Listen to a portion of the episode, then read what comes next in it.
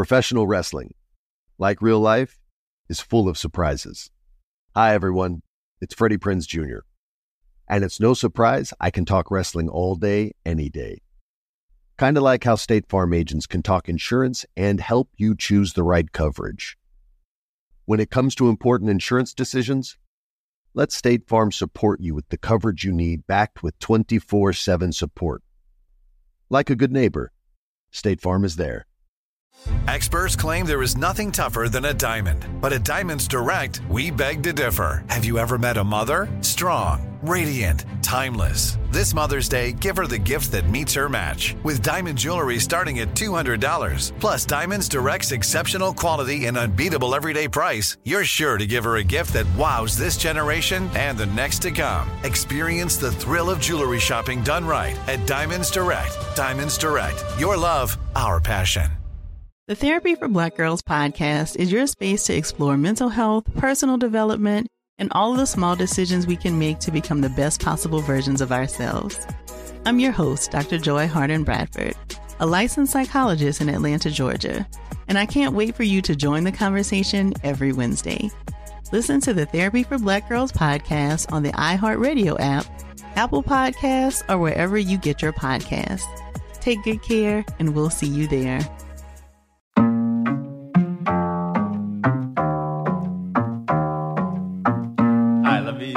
My talk. Here we go. Uh. How he said he living life as a gringo. Where you question where you fit in every time you mingle. They say you do this with not enough that. My rapping is really bad. this life as a gringo. Yes, hello and welcome to another episode of Life as a Gringo. I am Dramos, of course, and it is Thursday, so it means time for our Thursday Trends episode. I'm flying solo on today's show. We're just savoring these last few episodes of the season. I think we got, I want to say, three more episodes after this one right here left on the show. Also, if you don't know, uh, Street Stoic, my other podcast, season two has officially launched. You can find it wherever you find podcasts. The Street Stoic podcast. It's like a daily inspirational podcast, like 15 minutes long. I combine ancient Stoic philosophy with hip hop lyrics and quotes. Um, just something to get your day started on a positive note. So go check that out. The Street Stoic podcast season two just kicked off this past Monday. So it's kind of like a nice, you know, nice way to to keep connected as we wind down season two of Life as a Gringo. You have my other podcast to keep you company in the meantime. Now, uh, man, a lot to get into on today's show, and I apologize again for putting this episode up late. For those of you who are expecting it at a certain time, I'm sorry. Um, not gonna lie to y'all, I've forgotten to take my trash out. I think for two, three weeks. Not like out of the house, but like put it on the curb in order for the garbage men to come get it. And luckily, like I live by myself, so I don't, you know, accumulate that much trash. Plus, I've been traveling a lot these last few weeks. But this is where my life is. I have like two bins outside my house filled with trash still that I need to get out of the out of my vicinity of my my area uh, before we start attracting some some vermin that I do not want. But I'm, I'm just hanging off with your life, y'all. I'm not gonna lie to you. So I apologize being a little bit late on delivering this episode. I'm doing my damn best right now. Um, I think it's a part of being at the end of the year, and you're just kind of like, man, the end is in sight. I'm burnt out from working so much. Maybe a little bit of senioritis, right, as we get to the end of this podcast season. But I know I've been slacking a little bit with getting it uploaded in a timely fashion. I'm sorry. No excuses, but I am sorry. And with that said, let's uh, kind of tease what we're talking about today. So we're going to talk about Bad Bunny, El Conejo Malo, right? His most wanted tour tickets have officially gone on sale, and some fans are pissed. The prices are a little crazy, a little crazy, a Kardashian esque prices. So we'll talk a bit about that. Man, on a tragic and serious note, and I hate how often I have to talk about this type of stuff, but another mass shooting in this country, this one in Maine. We'll talk about that. The sub, uh, suspect is still at large, which is scary stuff. We'll talk about it. And then to lighten things up, man, for our Mi Gente segment, we need to be on a lighter note. Halloween is obviously right around the corner. So we'll just do some Halloween related topics. We'll do some like top candy, top horror movies, um, just to kind of cleanse the palate a little bit. Um, that's it. Yeah, I, am I'm, I'm trying to stay like you know up in the energy, but you know so much going on in the world right now. But let's dive into it. We got to talk about it. Uh, we'll we'll ease into it though. and we'll do it in our uh, for the people in the back segment. Say it louder for the people in the back,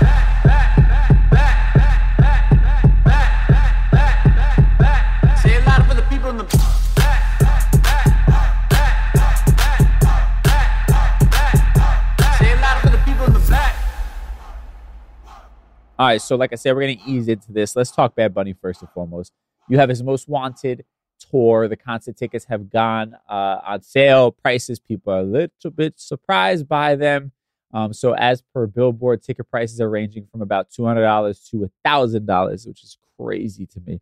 Is it shameful that I don't really like concerts? Right? Like I'm, I'm like, as a musician, uh, and I was like a douche calling myself a musician, but yeah, as a musician, I don't know. I don't love going to concerts. I think I love like the first ten minutes of it, and then, um, and then I think I get to a point where I'm like, I just want to be the one on stage, or I'm like, my back hurts at this point in life, my feet hurt. Uh, I, I need there to be a bar, you know, just to like feel a little bit more interested in what's happening. I like the idea of it. I like concert venues. I was just at a, a venue last night, Bowery Electric in New York City, like a really cool kind of um, small, classic sort of underground New York uh, venue. And I was, it was my first time seeing a live band in forever. I was like, oh, this is like kind of nice, you know, for like 15 minutes, then we got out of there. But I don't know. I don't love concerts. So I damn well I'm not paying a even two hundred dollars for nosebleeds. I'm also jaded as fuck, I think, to a degree. And, and, I apologize, I'm like ranting right now. I'm a little delirious, but delirious, that was what I was trying to get out.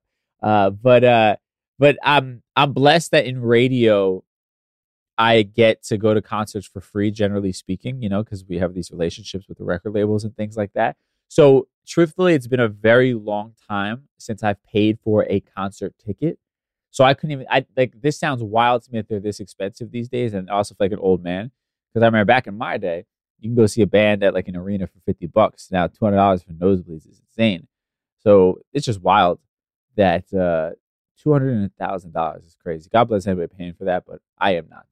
Um, now they they are quoting some users from Twitter or X, whatever the hell it's called these days, um, showing a, a screen recording of the pre-sale for Dallas, Texas, where the highest up quote unquote nosebleed sections were priced at 198 plus taxes and fees. Standing room rang up at $956, while closer general admission seats in the $700 range. And fans are pissed, rightfully so. I get it.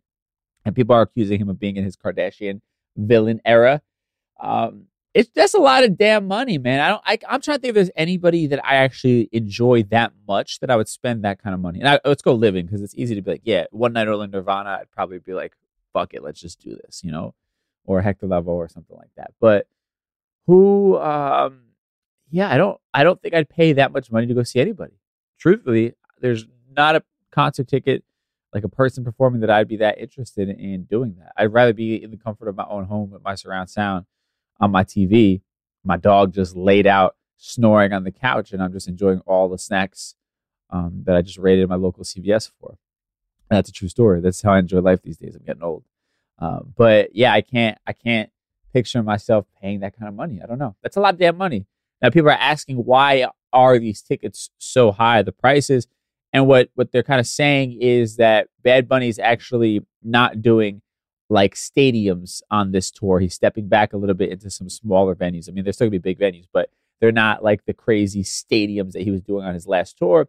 So they're saying this time around, while it's still arenas, eh, the seating is less than it was on the last tour. Um, there's gonna be more of a demand for it because there are fewer seats available, hence the higher prices. Supply and demand, people. It's capitalism at its finest. I also, I wonder how much say he has in ticket sales like this, right? Because I think we're we're easily blaming Bad Bunny and he's the easy target. I'm sure he he he could, you know, take a stand if he really wanted to. But, you know, at the end of the day, you have like probably Live Nation is behind this and they're the promoters. Um, I'd assume they're the ones really setting the prices. This also costs a ton of money to go out on the road and do a production for an artist as big as him. So, you know, the the ticket sales aren't going to be cheap and again, there's a lot of mouths that have to be fed. And when you're dealing with gigantic promoters like Ticketmaster um, or, or, Live Nation, I should say, and then Ticketmaster's involved in selling the tickets, you're you're not really, you know, in a position of of power to dictate the prices at the end of the day. So I'm not like letting him off the hook completely, But um, there's a lot of elements in play. It's not just you know Bad Bunny who is uh, to blame for for these high ticket prices. Damn, thousand dollars. Nah, I'm good. I'm good. But um, you know, to each their own. Now, moving on to something sad, heavy. This is like the hardest of of of, of right turns, of hard turns here. There's no way, you know, to kind of like really ease into it. Another tragic day in in our country. Uh, you had a mass shooting in Maine. Suspect is still at large uh, as of the recording of this. 18 people dead, uh, 13 injured. And they're saying at least 18 people dead. Um, there's an extensive manhunt underway for him. This happened on Wednesday night into Thursday morning. They're saying that the suspect that they're searching for, his name is Robert Card, 40 years old, as of now wanted for eight counts of murder. Um, the shooting happened in two locations, a bowling alley as well as a bar restaurant. The the areas surrounding it, residents are being told to shelter in place. The Coast Guard is even searching um, for him uh, via water. They're, they're not sure if he might have hopped on a boat. Um, what do we know about this guy? Allegedly, he's a certified firearms instructor. I've seen some conflicting reports on that, but confirmed for sure is a U.S. Army Reserve. Um, he recently reported experiencing mental health issues, including hearing voices, and then threatened to shoot up a military base in Saco. Um, this is according to the law enforcement bulletin. He's also reported to have been committed to a mental health facility for over two weeks this past summer. According to that bulletin, they're saying that in mid July, leaders of the U.S. Army Reserve's 3rd Battalion told garrison staff that Card was, quote, behaving erratically. A spokesperson for the New York Army National Guard said in a statement to CBS News on Thursday. Uh, the battalion was staying at the Camp Smith training site in Cortlandt while training at the U.S. Military Academy. They said, quote, out of concern for his safety, the unit requested that law enforcement be contacted. The spokesperson said in a statement, New York State Police responded and transported Card to Keller Army Community Hospital at the United States Military Academy for medical evaluation. And and this is what's, you know, I'm um. By the way, I'm finding out and reading about this stuff at, at in real time. So if I misspeak on certain parts of it, I apologize. Don't don't sort of hold me, uh, you know, um, I don't want to say hold me accountable, but you know, I'm I'm just theorizing here, right? As I'm reading about this and, and getting information, it's, it's literally still a breaking news story with ongoing updates, right? But to me, this happened in July where he was committed. Between July and October, how has there not sort of been a, a checkup on this man having guns. Again, I don't know for a fact if there was or wasn't. I'm just sort of theorizing here. But somehow, some way, he still got his hands on, you know, assault rifles. Um, how were they not sort of tracking this person who was making threats of a mass shooting, right? Like, how does this guy still go about life owning guns or somehow, some way having access to guns that can do this kind of destruction. And we see it time and time again. It's like, yeah, I think we do have a mental health crisis in this country, right? Because I know that that's what people who are in favor of of you know um, maintaining gun law as it is, they'll say we don't have a gun problem, we have a mental health issue. Okay, what's your plan? This is where I get frustrated, right? And I'm not trying to just be like somebody who votes Democrat or whatever. Like, I'm I'm literally asking, like, okay, this is your theory. What is your plan to solve it?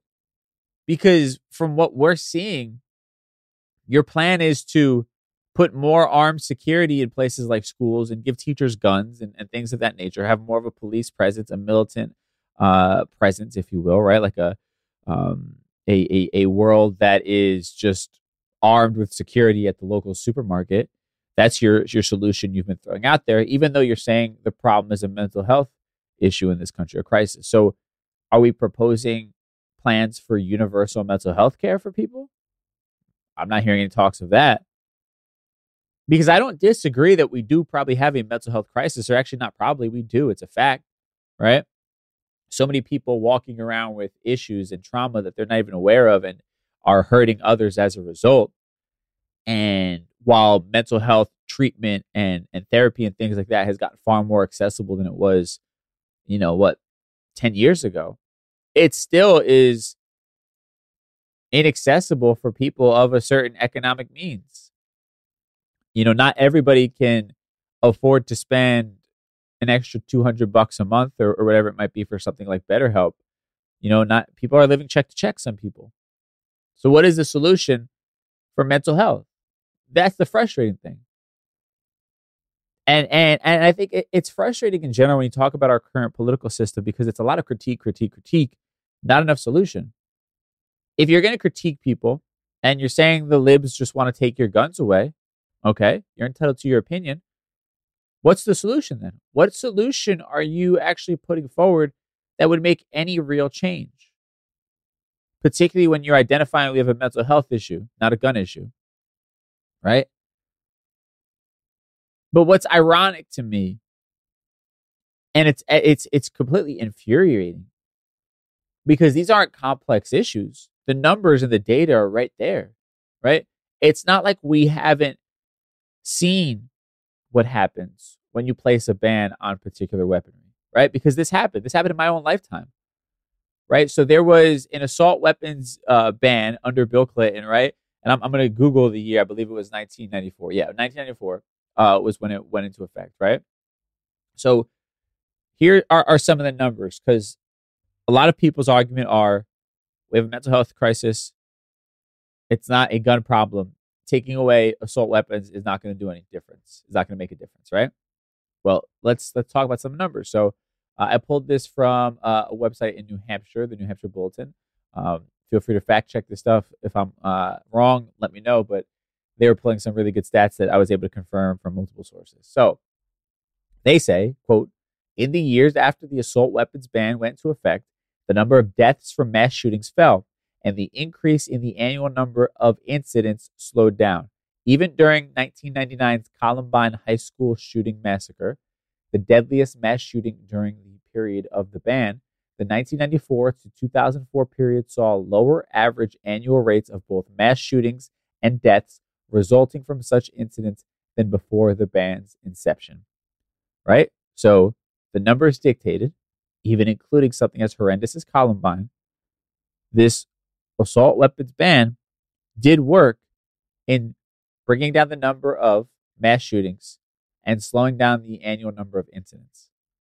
Now, from 2004 onward, right after the assault weapons ban expired, right, and this was under under George W. Bush, the data shows an almost immediate and steep rise in mass shooting deaths.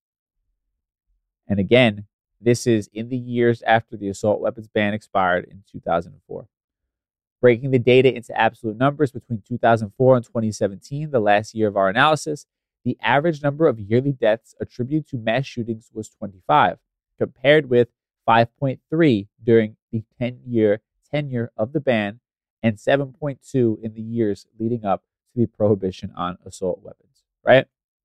So after it expired, and again, this is up to 2017. I, I know these numbers have, have only grown, but this is up to 2017. The average number of yearly deaths attributed to mass shootings was 25.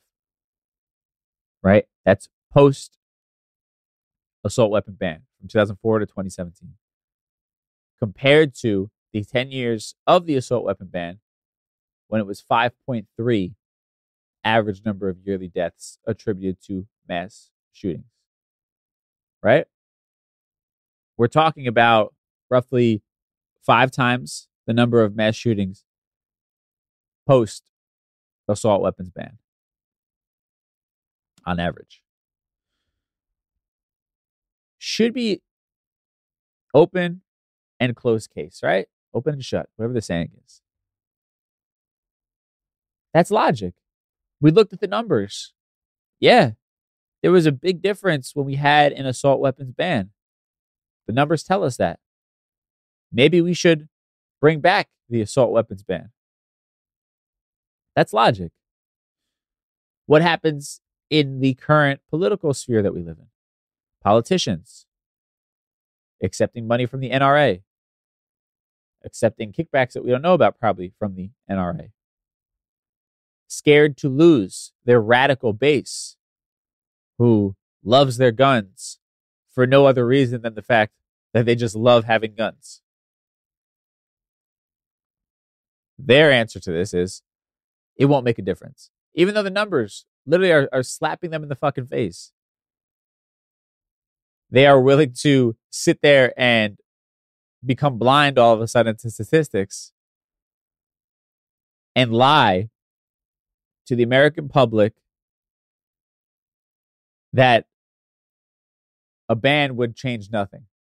All because they are too scared to lose their donors and voting base. Like these things aren't that complicated. And I'm not saying that it would solve everything, right? There's obviously a lot that goes into this, and there's only but so much you can do to keep the bad guys from doing bad things. But if we can cut down the number of bad guys doing bad things, why wouldn't we? Like there, there's no real reason to not do this other than you want to play some selfish game because you want to hold an assault rifle in your house in your hands it makes you feel cool whatever it might be that's that's the only other argument you don't need it for your safety we're not at risk of being invaded by somebody we have a military we pay billions of dollars a year to keep that military up to date. Our tax dollars go to that so that we don't have to fight this war. And on top of it, you want to talk about protecting your own home? Sure, I understand that. But do you need an assault rifle to do so? Especially when we know this is the weapon of choice for mass shootings in this country. When we know, when, when, when we could prove that during the time period that there was a ban on them, we saw mass shootings go down. I don't like you know, if you've been listening to this podcast for a minute, I talk about wanting to extend the other hand, not being judgmental, not calling people names, and all this kind of stuff. But if you can't abide by this logic and your personal ownership of a gun is more important than stopping more mass shootings, there's something wrong with you. You are beyond selfish like selfish to the point of psychotic at that point. Right? Like if you said to me in, in some weird way, like, if my dog,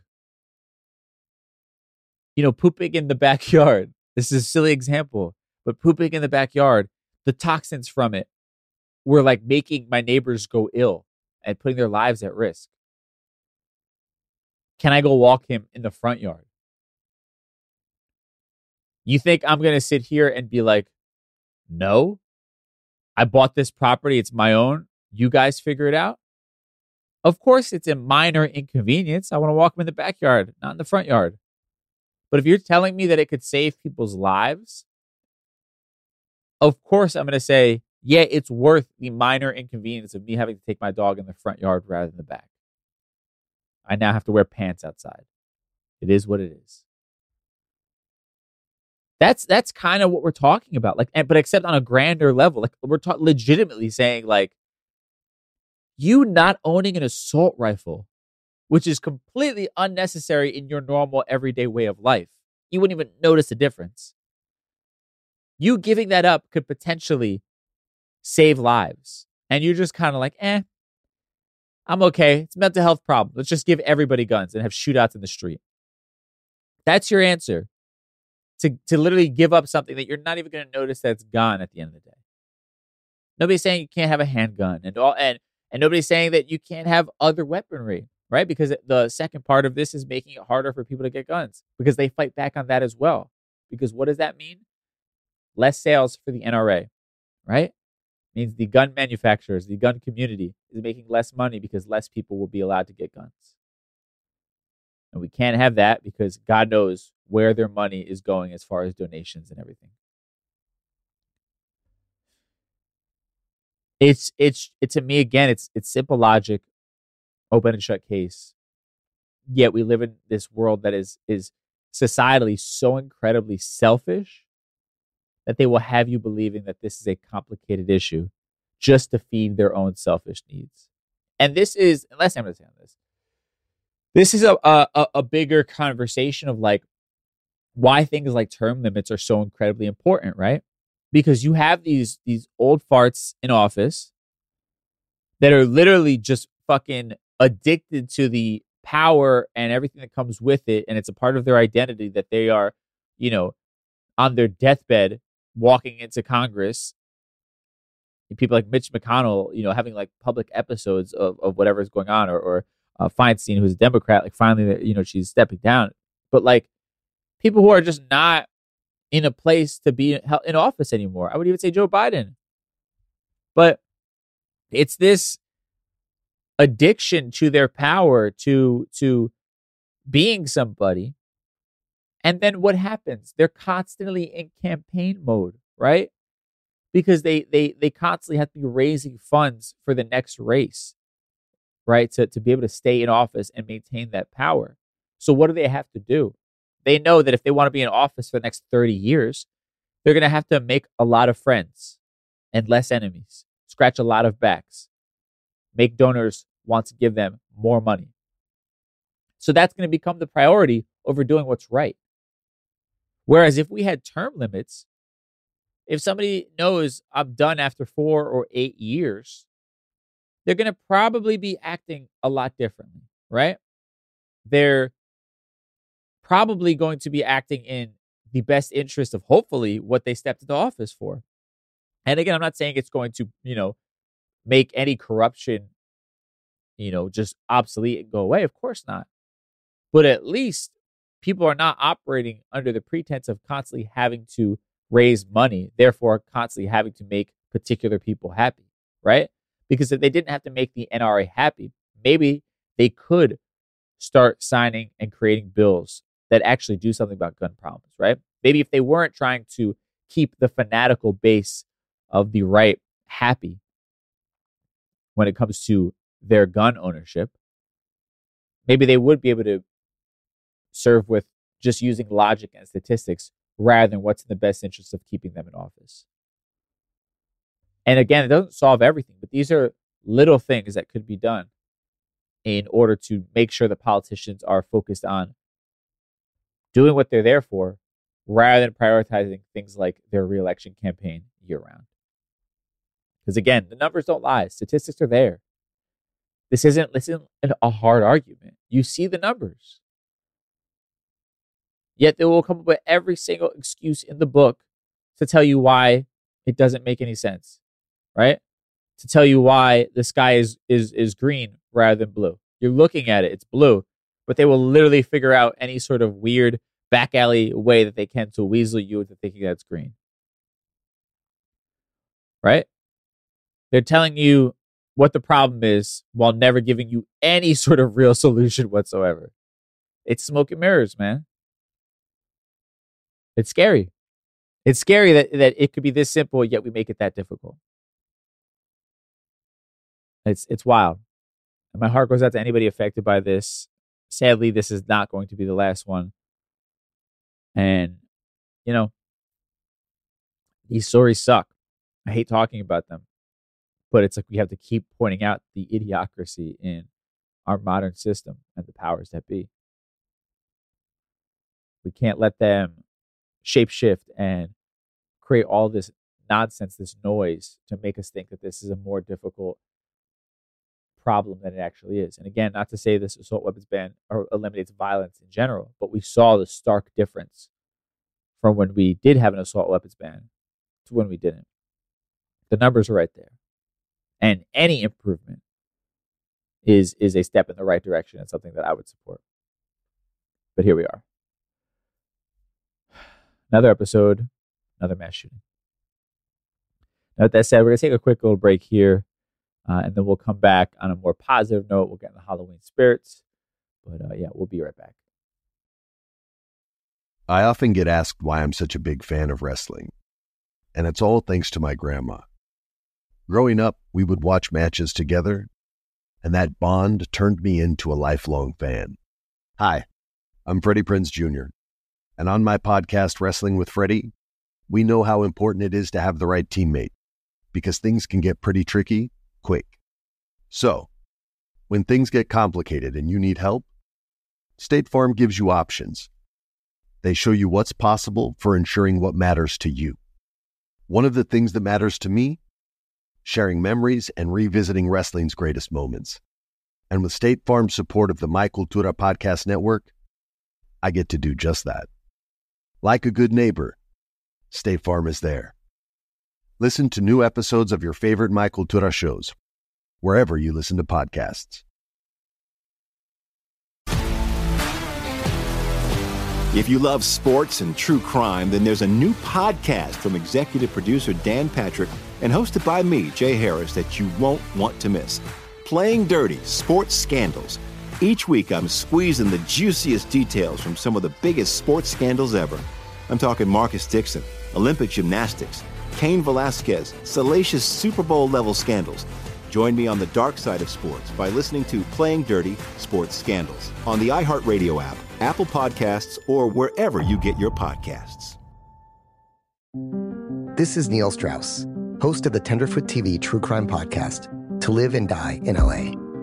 I'm here to tell you about the new podcast I've been undercover investigating for the last year and a half. It's called To Die For. Here's a clip all these girls were sent out into the world and they were told try to meet important men, try to attach yourself to important men. The voice you're hearing is a Russian model agent telling me about spies sent out to seduce men with political power. The war in Ukraine is also being fought by all these girls that are all over important cities. For the first time, a military trained seduction spy reveals how the Russian government turned sex and love into a deadly weapon. If you want to kill your target, it's easy. You just seduce him, take him somewhere, start having sex, and then he's very vulnerable, so you can kill him easily. To Die For is available now. Listen for free on the iHeartRadio app, Apple Podcasts, or wherever you get your podcasts.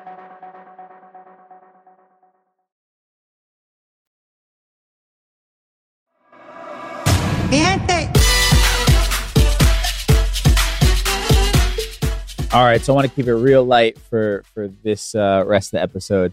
I mean, hint this segment. Let's talk Halloween, right? This is one of my favorite holidays as a kid. I don't know if I liked Halloween better than Christmas. I think I did. I used to love like all the TV stations would do like the 13 nights of Halloween, all Halloween related content. They don't do it anymore. When it was like ABC Family, they had that show Scariest Places on Earth. I used to love that show. And uh yeah, these days I'm not eating as much candy as I used to because I love I love candy. It's crazy to me actually. I'm, I'm gonna get on this soapbox and make it about me. We're talking about Halloween, but my life has changed. I'm proud of myself. Moments like these, you got to pat yourself in the back because let me tell you, I have a sweet tooth that knows no bounds, and I love candy, all kinds of candy. I love chocolate. I love sour candy. I love candy. I don't keep candy in my house anymore. That's how like much I've grown. Like I don't even have you know a candy bar in my house. I stay away from it even when I go buy snacks, it's rare that I will buy actual candy. I would try to find like a trail mix. I'll try to do something, some alternative, or like dark chocolate rather than milk chocolate, even though I hate dark chocolate, right? But just some sort of alternative to just straight up eating all that sugar. And I love sour things. Oh my, don't even get me started. So I'm proud of myself that I am have cut back. I'm probably gonna OD on Halloween when I uh, I go DJ and, and just live a little bit. But I'm proud of myself. It's no longer a regular part of my life. Now, moving on. Let's talk about the top 10 Halloween candies according to CBS.com. Now, this is according to sales, right? That's what they're they're they're making this data from. All right. So, in no particular order on here, peanut butter cups, right? Reese's peanut butter cups. I support it. I can eat them only in small doses. I actually like the smaller, like mini ones. I find those to be uh, just better, more satisfying. They also have like a different um, texture is not the word I'm I'm looking for, but like they're a little bit like a harder shell, which I like. Uh, and and then the like regular Reese's cups. My sister loves those Reese's cups. I hate them as a kid, but I appreciate them a little bit more now as an adult. But the, the mini ones have like a harder shell and a little thicker. I, I like those. Uh, peanut M&Ms. I absolutely hate peanut M&Ms. Oh wait, no. I'm thinking peanut butter M&Ms. Peanut M&Ms are my fucking what am I? Oh, I haven't had peanut. I haven't had peanut M&Ms in a long time. This is also a good thing. Me not working in the radio station studio every day anymore because they got the vending machines and it's just fucking temptation city over there because it's all horrible food for you and candy in those machines. Peanut M&Ms was one of my go-to when I used to do the overnights at the radio station. Love peanut M&Ms. Regular M&Ms, sure, if they're there, um, fine, I'll eat them. We used to have a, a, ton of those at the radio station. I used to OD on that as well.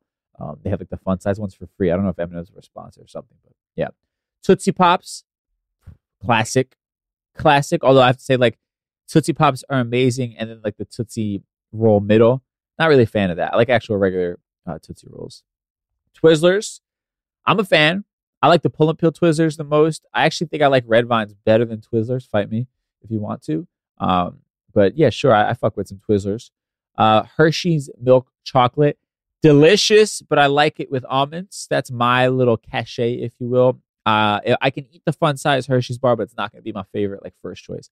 Sour Patch Kids, I lose my mind to some fucking Sour Patch Kids. The watermelon ones, particularly the the slices, or if you these are rare, a little more rare, but the cherry ones, the cherry Sour Patch Kids, like the bag that just gets black, and oh my god, that was my shit. My mouth is just like cut up even thinking about it.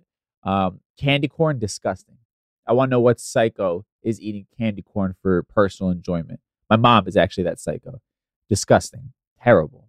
And I'm not even trying to jump on the bandwagon of hating candy corn. It's you're just chewing on wax. It's terrible. It's awful. Who who actually enjoys candy corn? Now moving on. Kit Kat. Love Kit Kat. White chocolate Kit Kat. Next level shit there. But I love me some Kit Kat. Last one, Starburst. Yep. And it's got to be the pink or the red Starburst. Um, those are the absolute best flavors, followed by orange. Last being yellow. I don't know why yellow, like the lemon, is even still a thing anymore. They should find a new flavor to swap that out. It's trash. Absolute trash. Fight me about it again if you don't agree. Uh, let's see. Those are your top 10. Top 10 uh, candy according to sales, according to CBS.com, right? And I wonder, you know, I'm trying to, as an adult, Halloween is almost better. Because like now I'm just going off on, I'm thinking about like as a kid. Although I have to say, my generation, my parents weren't regulating how much candy I did or didn't eat. They let me have all the stomach aches I, I wanted. These days, I watch this with my niece and nephew, and my sister is like on them like a damn hawk. These poor kids are like regulated as to how much of the candy they can eat that they got on on on Halloween. I was I was thinking like as an adult, I, I don't have kids yet, but like, do you are you is is it frowned upon to steal your kids' candy? You know what I mean? Um, also, as an adult, you just buy the fun size bags of candy like for yourself. I know my mom does this, even though she claims it's not for her. Um, she will buy the fun size bags of Baby Ruth and like tons of stuff. And she's like, "Oh, it's for Halloween." The next thing you know, she has to go back out when it comes to actual Halloween because they ate all the candy already. Um, my mom is getting a lot of uh, a lot of strays. She's catching a lot of strays in this episode. Uh, I just want her to eat a little healthier. Now, moving on, we are going to be talking about here the ten scariest movies ever made. 10 scariest horror movies. This is going to be according to Rotten Tomatoes, okay? Now, I was looking at this list before we started recording. I feel like I've seen most of them. I'm just going to go through quickly. The original Exorcist 1973.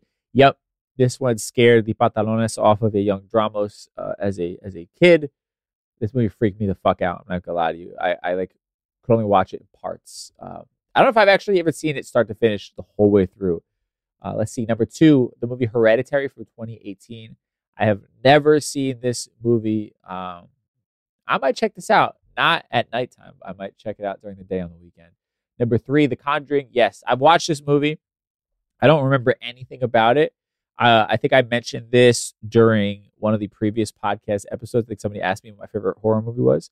When I worked in a movie theater from like the ages of 18, of, of 17, actually, 17 to like 21, um, I we watched every movie ever, right? Like we would get off our shift on a Thursday night and we would watch a movie, um, and then throughout the week we would show up and watch movies. So I I've seen like during a certain time period, um, The Conjuring, although was 2013, I wasn't working at the movie theater at that time, but I saw it at some point. But anyway, there's going to be a lot of movies that I know I've seen. I just don't remember anything about them because they just all blend together. Uh, let's see, The Shining, 1980. I've never seen this movie the whole way through. I fell asleep during it the one time uh, an ex girlfriend of mine tried to make me watch it, and it's just a long movie. I never tried watching it again. Uh, original Texas Chainsaw Massacre, 1974. I don't think I've seen this one the whole way through. I've seen parts. I did like the remake with Jessica Biel for obvious reasons, uh, Teenage Me. But uh, I think that one still holds up. I haven't seen it in a minute, but that one was, was good. The Ring 2002. Ironically, I've never actually seen this movie. Uh, this is my era of like being a teenager in, in school. Everybody talks about it. Never seen it. Uh, Halloween, the original one, 1978. I have seen that. I am though a bigger fan of the Rob Zombie remake. Um, that's just my opinion. Sorry to any of the purists out there. Uh, Sinister, 2012. Have seen this one. Again, I do not remember a damn thing about it, but I have seen it. Also, I think even during this time period, one of my good friends still worked at the movie theater. So I used to go see free movies all the time. So, like, again, all this shit just blends together. Uh, let's see. Insidious, 2010. I remember this one. Scared me. Loved it. Insidious is a good one. Uh, let's see. It, 2017, the remake, and it rounds out number 10. I'm, I didn't look at the damn numbers. But number 10, It's 2017. I still haven't seen that one. I've seen I've seen parts of the original. I actually have it on VHS in my studio. I have a, uh, VHS player. I leave it on in the background running. I've let it is like a two a two disc or a two uh, two tape VHS movie. So it's a it's a long one. I've seen parts of it. Haven't seen it the whole way through. I haven't even seen the 2017 one. I'm gonna add that to my list actually before Halloween. I'm gonna watch this over the weekend. Uh, it the remake as well as what is this one Hereditary from 2018. Uh, this one is is interesting. It's a dark family drama about uh, a nature of grief couched within a supernatural horror film. Sold. Sold. I rewatched the movie House of Wax the other day. I think I was talking about that as one of my favorite movies. Holds up. Just a good slasher flick. Teenage, you know, sex and angst. That's what you want in a horror movie. All the Scream movies still hold up for me. That's probably my favorite. Also, Scream and, and House of Wax. I, I enjoy those movies. Even like the more recent Screams, like they're entertaining. They're they're interesting to watch. Um, not as scary, obviously, but just interesting. Twists and turns. Good little thriller horror movie. So that's the list according to Rotten, uh, RottenTomatoes.com. Top 10 scariest movies ever made. Uh, and I saw, I think Blair Witch, oh, Blair Witch is underrated. The original, the original back when we were kids and you didn't know if that shit was real or not. That was like the first, like one of its kind. I remember they even had the website and like you would watch the videos uh, of like the last time they left the house and like all these behind the scenes things. And it made it feel like this was a real documentary and you weren't sure if it was real or fake. That was scary as fuck watching that movie for the first time. That one, I think Strangers, the the the one with um the guy from Aerosmith's uh daughter, I, I can't remember her name off the top of my head. Um Strangers, I thought that was scary as fuck even as an adult when that came out. It was just like I felt so tense the entire time while I was in the movie theater. That was a, another one that should be on that list, in my humble opinion. Um, I used to be really into horror movies, not as much anymore. I don't watch movies as much anymore in general, but yeah, Anyway, before I get into tangent about that, that's your top 10 Halloween candies uh, and top 10 scariest movies of all time. Keeping it light in Army Gente segment. And with that said, we're going to tie everything we talked about today in a neat little bow in a segment we call Conclusion Stew. First, let's take a quick break and then we'll be right back. I often get asked why I'm such a big fan of wrestling, and it's all thanks to my grandma. Growing up, we would watch matches together and that bond turned me into a lifelong fan. Hi, I'm Freddie Prinze Jr., and on my podcast, Wrestling with Freddie, we know how important it is to have the right teammate because things can get pretty tricky quick. So, when things get complicated and you need help, State Farm gives you options. They show you what's possible for ensuring what matters to you. One of the things that matters to me sharing memories and revisiting wrestling's greatest moments. And with State Farm's support of the My Cultura Podcast Network, I get to do just that. Like a good neighbor, State Farm is there. Listen to new episodes of your favorite My Cultura shows, wherever you listen to podcasts.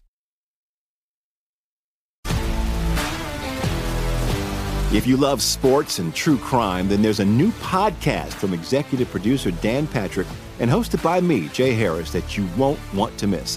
Playing Dirty Sports Scandals. Each week, I'm squeezing the juiciest details from some of the biggest sports scandals ever. I'm talking Marcus Dixon, Olympic gymnastics, Cain Velasquez, salacious Super Bowl level scandals.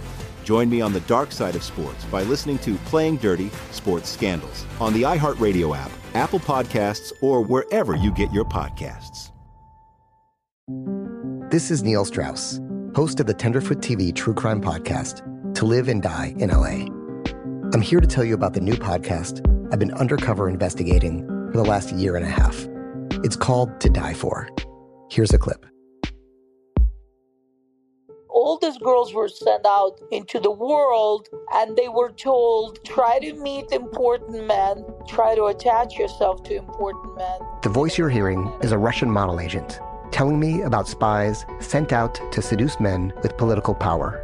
The war in Ukraine is also being fought by all these girls that are all over important cities. For the first time, a military trained seduction spy reveals how the Russian government turned sex and love into a deadly weapon. If you want to kill your target, it's easy. You just seduce him, take him somewhere, start having sex, and then he's very vulnerable, so you can kill him easily. To Die For is available now. Listen for free on the iHeartRadio app, Apple Podcasts, or wherever you get your podcasts.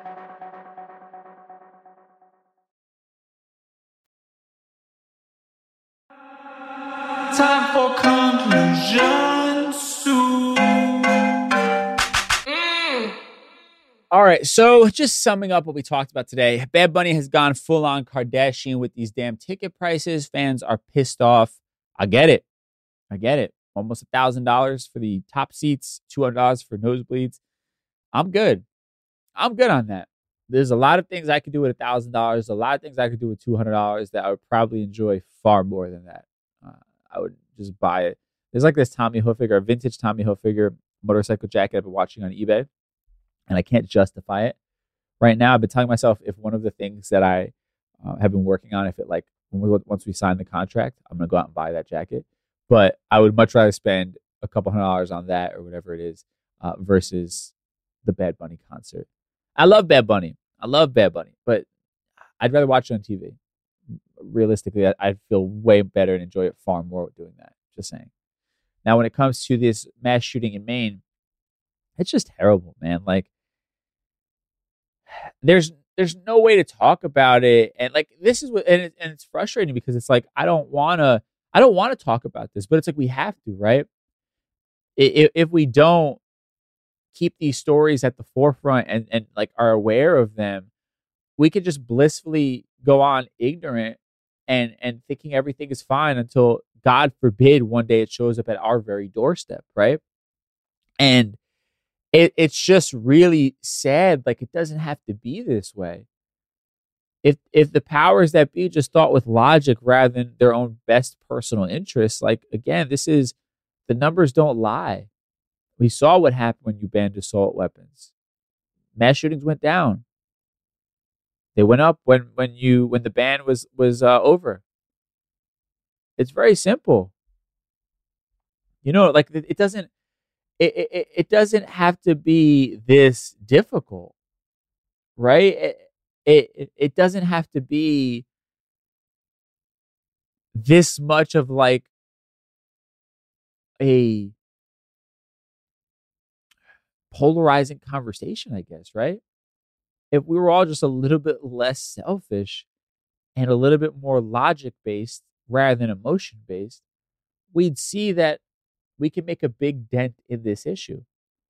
And again, if we were also more solution based rather than leading with blame, we would actually come up with solutions for the mental health aspect of it rather than just pointing fingers.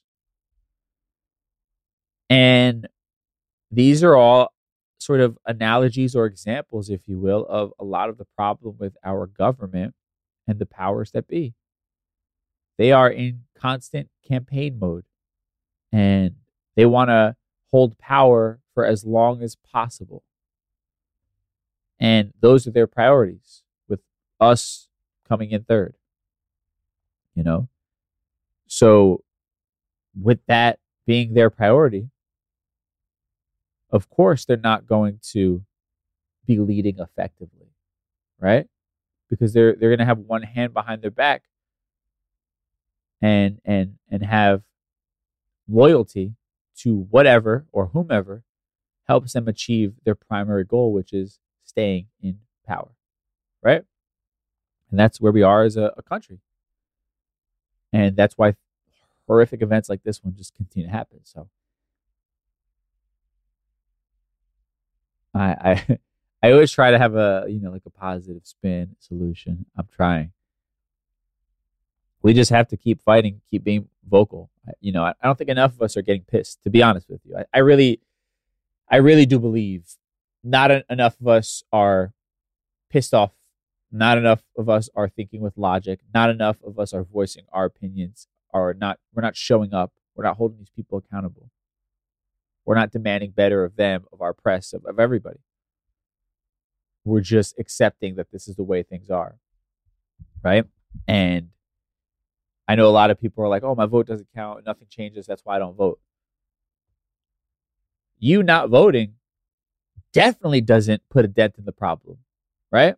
Like, without a doubt, that we, we know you not participating in democracy and participating in something that people are still fighting to get a right to do, right? People fighting for citizenship. You not participating in that. Yeah, maybe nothing's changing, but you're definitely not helping in any way at all. Whereas, at least if you were doing your bare minimum of voting and being well researched, a well researched voter, maybe taking a step further, you're putting a small dent in it. You're at least doing something. You're taking some sort of action, right? You are making some sort of potential change, or at the very least, you are contributing in the possibility of things getting better. But you not participating at all you are are not contributing to anything at that point. And that, that's what you got to kind of keep in mind. And I, I, think more of us need to adapt that sort of mindset and, and be a little bit more active uh, in, in participating if we really want to see things change rather than just throwing our hands up and saying, oh, nothing's ever going to change. Things can change, things have changed. Is it painfully slow? Absolutely. Is it soul crushingly slow? Absolutely. But this is the only way things really change. We have to use the tools that are given to us, that we've been blessed with at the end of the day. Right? There are a lot of other countries that don't even have this right to participate in the the choices that happen in their leadership. And again, it feels like we really don't have that much power, and I get it, and maybe there's some truth to that. But I'm also not just going to give up. Cuz again, that's a guarantee that nothing will change. At least if I participate, there's a chance that something will change. And I will always, always do what I have to do to be on the side of chance rather than nothing at all. That's my personal opinion. That's what I, I hope you get from this. Now, Halloween candies, horror movies, I don't know what the takeaway from that is. The list looks pretty good to me. I genuinely want to go hit up CVS right now and just get like every single one of these things. I'm not gonna lie to you. I could fuck up every one of these candies that are mentioned on here. I'm not gonna do it. I'm gonna wait. My one day to binge is gonna be Halloween, and that's it. I'm gonna give myself that. No, not today, Satan. And these horror movies, um, I don't I don't know what the the takeaway would be. I think my only takeaway from from the horror movie conversation is that I need to go watch uh, the remake of It and I also need to go watch. I already clicked out of the screen. What was the other movie I was watching? Uh, Hereditary, which apparently is the number two scariest movie of all time. So that I have to watch before Halloween, and also It, the remake, before Halloween. That's my homework for for this weekend. Um, everybody have an amazing Halloween weekend. If you're going out partying, be safe out there. You know, shit gets crazy. You got the uh, you got the rookies out there in the streets. Things get real wild. You know what I'm saying? it's uh it's kind of like New Year's where it's just like amateur hour. So be safe out there. You know, get an Uber, don't drink and drive, have a fire costume. Um, just enjoy yourself. If you have kids, you know, do it up big for them. They love shit like this. I remember being a kid, and those memories still stick with me to this day. So, um, enjoy it. With that said, I will catch y'all on Tuesday with a brand new episode. Again, the Street Stoic podcast, my other podcast, like 15 minutes daily, Monday through Friday. Get your morning started with some inspiration, hip hop lyrics and quotes mixed with ancient Stoic philosophy. And uh, we got about three more episodes left of Life as a Gringo season two. And I have no idea when season three is airing again. It's probably gonna be a couple months. I Might have a little hiatus, a little break, but uh, that's why we got the Street Stoic podcast to hold you over until that happens. But have an amazing weekend. I'll talk to y'all soon. Be safe. Peace. Life as a Gringo is a production of the My Cultura Podcast Network and iHeartRadio. The Therapy for Black Girls podcast is your space to explore mental health, personal development, and all of the small decisions we can make to become the best possible versions of ourselves. I'm your host, Dr. Joy Harden Bradford, a licensed psychologist in Atlanta, Georgia, and I can't wait for you to join the conversation every Wednesday. Listen to the Therapy for Black Girls podcast on the iHeartRadio app, Apple Podcasts, or wherever you get your podcasts. Take good care, and we'll see you there. Every week on Talk Easy with Sam Fragoso, I invite an artist, writer, or politician to come to the table and speak from the heart in ways you probably haven't heard from them before. Some of my favorites are with Tom Hanks, Questlove, and Cate Blanchett. In recent weeks, I had talked to actor Dan Levy, director Ava DuVernay, and the editor of The New Yorker, David Remnick. You can listen to Talk Easy on the iHeartRadio app, Apple Podcasts, or wherever you get your podcasts. Hello, from Wonder Media Network, I'm Jenny Kaplan, host of Womanica, a daily podcast that introduces you to the fascinating lives of women history has forgotten. We've always been intrigued by stories of disappearances, whether it's a fraudster from the 17th century who kept evading the authorities, or a novelist who taunted the Nazis and faked her own death. We all want to know what happened next. To find out, listen to Womanica on the iHeartRadio app, Apple Podcasts, or wherever you get your podcasts.